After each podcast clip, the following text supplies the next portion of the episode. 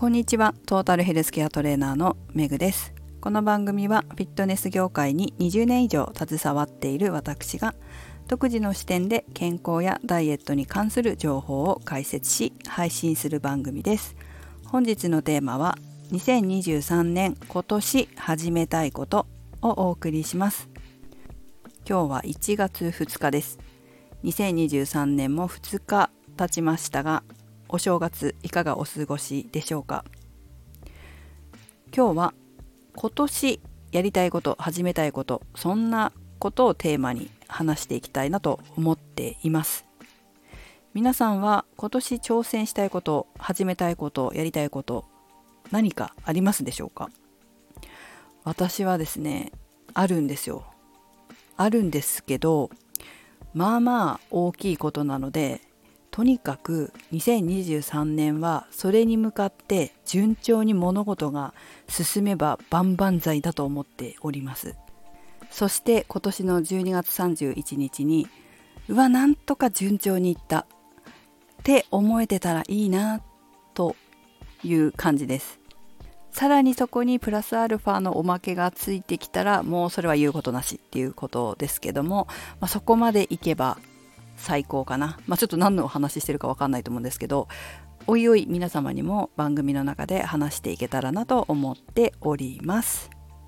さて今日私なんでこんな話をしているかと言いますとツイッターを見ていたらですねドゥマーニのウェブバージョンドゥマーニってもともとファッション雑誌アラフォーかな？アラフォーぐらいの女性のファッション雑誌なんですけど、まあ、働く女性がターゲットかな？アラフォーの。そのファッション雑誌の、まあ、ウェブバージョン今はウェブに切り替わっているんですけどもそのウェブバージョンでこんな記事を見つけたからです。働く女性1720人が選んだ2023年に始めたいことは？という記事でした。で1位2位3位と載ってたんですけど1位何だと思いますか、まあ、このアンケートですね。読者さんにアンケートをされたみたいなんですけどアンケートの対象はドゥマーニ世代だけではなくてオッチの読者さん。オッチの読者さんはちょっと若くてですね20から30代かな？の働く女性がターゲットなんですけどだから20代から40代ぐらいの働く女性に聞いたアンケートですね。2023年に始めたいこと。この1位はなんと運動ダイエットだそうです。運動とダイエットが一番多かったんだそうです。そしてそこから2位が趣味。3位が資格勉強だったようです。皆様の始めたいことはこの1位から3位までの間に入りましたでしょうか。やっぱり運動とかダイエットやりたい始めたいっていう方って多いんですかね。この番組聞いてらっしゃる方も私は本当まさに運動とダイエットの仕事をしているのでもう是非ねやってもらいたいな始めてもらいたいなと思っているんですけど始めるだけじゃなくていつも言いますが続けてもらいたいなというふうに思っています。毎年今年こそ運動続けるぞというふうに気を改める正月ではなく継続していって新たな目標を立てる運動とかダイエットの目標を立てるお正月になって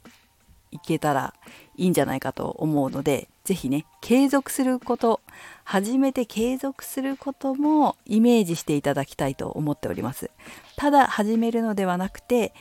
継続すること続くようなイメージも持ちながら自分に合いそうな運動。そういった運動を選んでいただければと思います。あとちょっと私から、まあ、せっかくなんでねプラスアルファの情報としては継続していく前提で話しますけど継続していくとだんだん慣れます。筋肉がその運動に慣れていくんですね、まあ、心肺機能も高まれば体力もついてきますし筋力もついてくると思うのでそうすると筋肉慣れちゃうんですよ。慣れちゃうと同じ強度同じ種目続けていくとだんだん効果が感じられなくなります。これ覚えておいてくださいね。これ体の性質なので。そしたら運動の強度を上げたり時間を長くしたりちょっと種目を変えたりなんかして刺激を新しく与える必要があります。これ重要です。こういう人間の性質もあるんですね。だからそうなったらまたメニューを考え直すっていうこともしてください。じゃないと何がデメリットになるかというとやってるのに効果出なくなっちゃったっていう風になるんですよ。でもそれはその通りで何しろ体が慣れてきちゃうのでそうすればもちろん効果は出にくくなります。その時は自分のレベルアップの時期なんだなって考えてくださいね。ステージアップレベルアップをする時期だな。もう少しレベルアップできるようなものに変えていこう増やしていこう。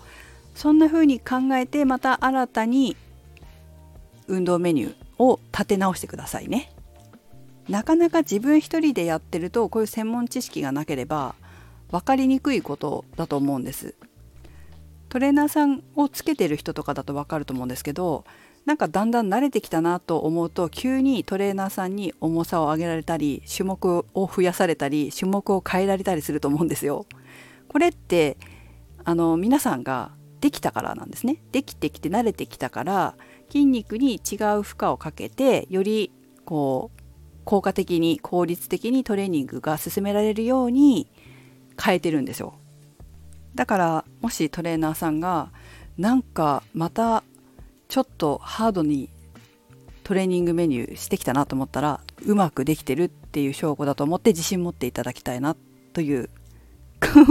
私の生徒さんへのメッセージでもありますけどうまくできてるからよくできてるから変えられてるのよ。負荷重いものにさせられてるのよ。種目増やされてんのよってねあのできてる証拠です。本当喜んでください。というふうに言いたいですけども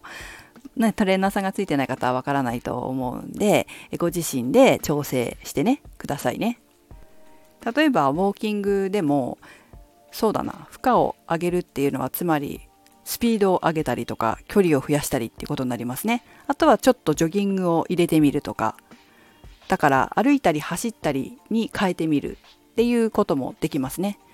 ずっと歩いてだけいたのに途中で走ることも何回か入れてみたり私よくやるのは電信柱ごとに歩いたり走ったり繰り返す。そういったこともしますね。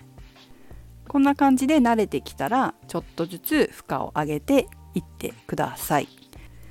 そうすることによって皆さんの